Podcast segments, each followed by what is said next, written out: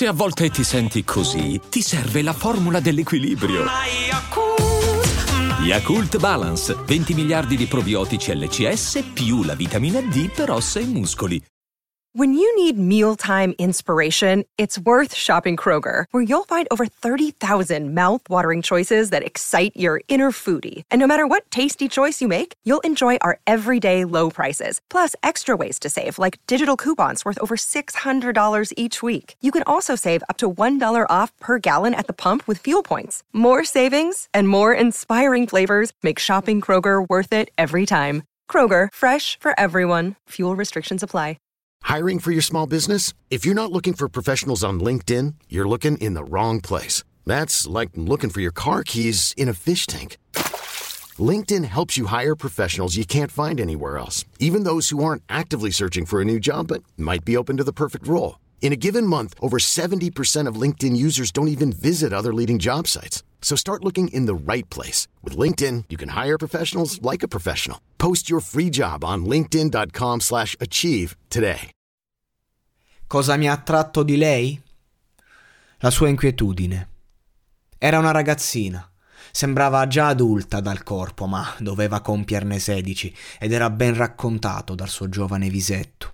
Io ne stavo per fare 18. A quell'età ti vergogni perché agli occhi esterni hai a che fare con una bambina, ma quella bambina in verità ha già esperienze che la rendono più levigata di te. In me vedeva sicurezza, il fratello maggiore che la capiva, la ascoltava, la coccolava. Le volevo bene da morire e quel rapporto era perfetto per avviare la fase di chiusura con quello che per anni ho creduto fosse l'amore della mia vita, come tutti i primi grandi amori. Io giocavo molto a fare il duro e lei voleva proprio un pazzo pronto a uccidere per lei. Infatti, con gli anni ha spesso frequentato delinquenti, affascinata dai loro deliri di onnipotenza. Ascoltavamo il rap underground e ci confrontavamo sulle nostre emozioni. Mi regalò il libro di Mondo Marcio, che la mia ex durante una scappatella poco prima della fine notò in camera mia, costringendomi a restituirlo. Quando glielo riportai le spezzai il cuore. La ricordo bene quella mattina. Non andava mai a scuola e fu proprio durante uno dei suoi filoni che passammo la prima mattinata insieme. Mi raccontò ogni cosa che la riguardasse. Parlava sempre di suo padre. So tutto di quell'omone che temeva forse più di quanto gli volesse bene, ma questo non la fermava dal fare cose che poi l'avrebbero messa in cattiva luce ai suoi occhi, compreso marinare la scuola con me, ovvio. Se si parlava di soldi, suo padre era stato molto ricco per poi perdere tutto come ogni grande imprenditore. Se si parlava di rispetto, suo padre era il più temuto del paese, nessuno poteva mettersi contro di lui, eccetera, eccetera. Se si parlava di tradire la sua fiducia, nessuno poteva sopravvivere alla sua vendetta, ma se si parlava di bontà d'animo, nessuno ha aiutato le persone come quell'uomo quando è stato nelle condizioni di farlo. Insomma, una sorta di eroe con un lato oscuro molto pronunciato. Lei era ossessionata da questa figura, la confrontava con chiunque, anche il sottoscritto. Io detesto i padri delle ragazze che frequento a priori perché entro sempre in una prospettiva di relazione futura e so che se una storia va avanti devi comunque sottometterti all'autorità del vecchio di turno e questa è una cosa che mi infastidisce molto, soprattutto se si parla di questi personaggi vecchi a scuola, gente che viene da una differente cultura del lavoro. A me io non ho mai lavorato un giorno in vita mia e ne vado fiero. I miei interessi l'ho sempre curati da me e ad oggi sono un libero professionista. Mai stato sotto padrone e lavorare per me vuol dire tirar fuori denaro dalle mie passioni. Piuttosto faccio la fame, piuttosto metto in serio pericolo la mia vita. O almeno così è stato fino a qualche tempo fa.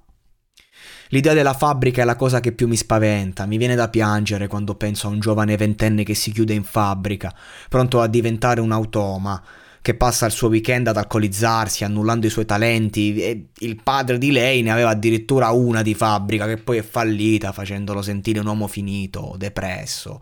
La sua famiglia ne stava pagando il duro sconto. La prima mattinata con lei fu un annusarci a vicenda fino a delle tenere coccole intorno all'ultima ora di lezione non fatta, concluse con un bacio che sapeva tanto di errore da parte di entrambi.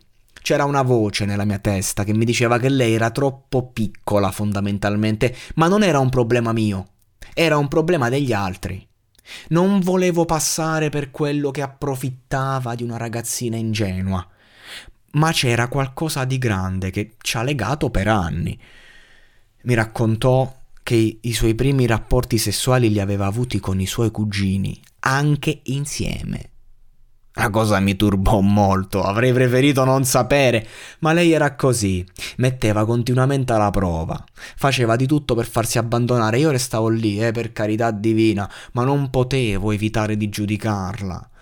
Nonostante la durata della nostra amicizia, con incontri che si verificavano a cadenza mensile, confermando ogni volta la forza del nostro rapporto nonostante il tempo, non ci ho mai fatto sesso. Per anni mi è sembrato un grosso rimpianto più o meno, ma quello che c'è stato tra di noi valeva molto più di una scopata. Avremmo potuto farlo in ogni momento. Avevamo paura di perderci, sapevamo di essere preziosi per noi stessi. Eravamo sempre al limite tra l'amicizia e la love story. Probabilmente se non avessi avuto una relazione di quasi tre anni alle spalle, le cose sarebbero andate diversamente. Com'è finita? Suo padre è morto. Incidente d'auto. Una triste notte avvolta dal mistero. Non la vedevo da tantissimo tempo. E la settimana prima ci eravamo incontrati e giuro sulla mia testa che per la prima volta sembravamo pronti per un nuovo e vero inizio insieme.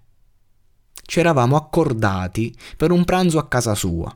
Sarebbe stato il pranzo, quello che ci avrebbe coronato come coppia. Lo sapevamo entrambi. Ero in un pub, ero felice quella sera, era un bellissimo momento. Stavo per partire per Praga in gita con l'Itis di Giulianove, avevo già pagato.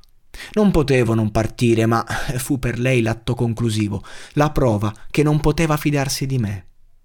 Mi chiese di andare alla veglia funebre, di farle compagnia in quelle terre dove lei passava ore a soffrire ascoltando musica. Mi chiese di stare con lei giorno e notte, ma io rimandavo. Avevo paura di cadere in un circolo di emozioni così forti e violente da distruggere definitivamente la mia psiche. I miei si erano separati da poco. Ero appena uscito da una relazione dolorosa e certe corde dell'animo umano non potevo permettermele. Tutte stronzate. La verità è che sono stato un vigliacco ed è l'unico episodio della mia vita in cui posso essere definito propriamente così l'aggettivo che più disprezzo, il lato opposto al mio orgoglio, vigliacco. Il nostro ultimo incontro da amici intimi fu a casa sua, al ritorno della mia fottuta vacanza. Lei era un'altra persona, e anche se facemmo ciò che ci eravamo promessi di fare, quell'incontro aveva tutti i presupposti di un freddo addio. E così è stato. Siamo sul letto, ci baciamo in sottofondo una canzone che le ho dedicato. Ti sto crescendo a lezioni, tu dammi retta. Che non ha senso nemmeno crescere in fretta. Siamo distanti quanto siamo vicini. Vicini? Siamo costanti, sì, ma nell'essere vivi. Lei è sopra e mi guarda. Che dolore nel ricordo di quello sguardo. L'avevo quasi rimossa completamente quell'immagine. Mi stava abbandonando, come io avevo fatto con lei. Non c'era più nulla che io potessi fare per riprendere la sua fiducia. Colleziono mancanze. Tra queste, la sua è quella più preziosa che ho nei miei ricordi. Un ultimo abbraccio consapevole e presi l'autobus verso casa. Qualche anno dopo le scrissi una lettera per scusarmi e lei mi liquidò con un cuore. Col passare del tempo l'ho vista passare dalle braccia di un poco di buono all'altro, impotente davanti al suo farsi sempre più bella, forte e probabilmente autodistruttiva. Fino a questa sera, quella in cui sto scrivendo, il mio ultimo ricordo di me e lei era al funerale del padre. Andai col mio amico Luca, ce ne siamo fatti parecchi di funerali di genitori, di amici e conoscenti. Non ce ne perdevamo uno a dirla tutta. La verità della morte è qualcosa che cerchiamo sempre di vedere da vicino quando ne abbiamo la concreta possibilità. Lei uscì dalla chiesa ci vide in quel piazzale. Avevamo gli occhiali da sole, ma sotto eravamo strafatti davanti a tutti i presenti. Vi parlo di centinaia di persone che la conoscevano da sempre e che non aveva la minima idea di chi fossimo noi. Mi abbracciò e scoppiò in lacrime. Una stretta forte, un grido disperato. Una richiesta d'aiuto troppo grande per me. Tutti mi guardavano straniti. Nella mia psiche malata mi sono sentito così speciale in quell'istante, la figlia del morto che piange disperata tra le mie braccia, le uniche da cui voleva essere consolata davvero. E lì decisi che era arrivato il momento di chiudere quel rapporto. Mi vergogno di me stesso. Quella persona mi avrebbe portato a fondo con sé, ma non era quello il modo e il momento di pararsi il culo. Stava iniziando il biennio del delirio. Due anni della mia vita in cui mi sono perso in panico, depressione, droghe di ogni tipo, psicofarmaci, spaccio. Ho pagato il prezzo della mia vigliaccheria. Da lei ho imparato che certi cuori non si tradiscono mai, perché anche volendo non sanno perdonare fino in fondo. Come il mio, del resto. Io mi allontano perché ti farò male. E sei rimasta ad aspettare chi non c'è. Chi non c'è. Prendo la tela per disegnare il mare. Lo stesso che dipingevamo io e te, ma non c'è. Un motivo, infatti, noi siamo qua. Disorientati dalle nostre realtà. Prendo la tela per disegnare il mare. Lo stesso che dipingevamo io e te, io e te. Lo stesso che dipingevamo io e te.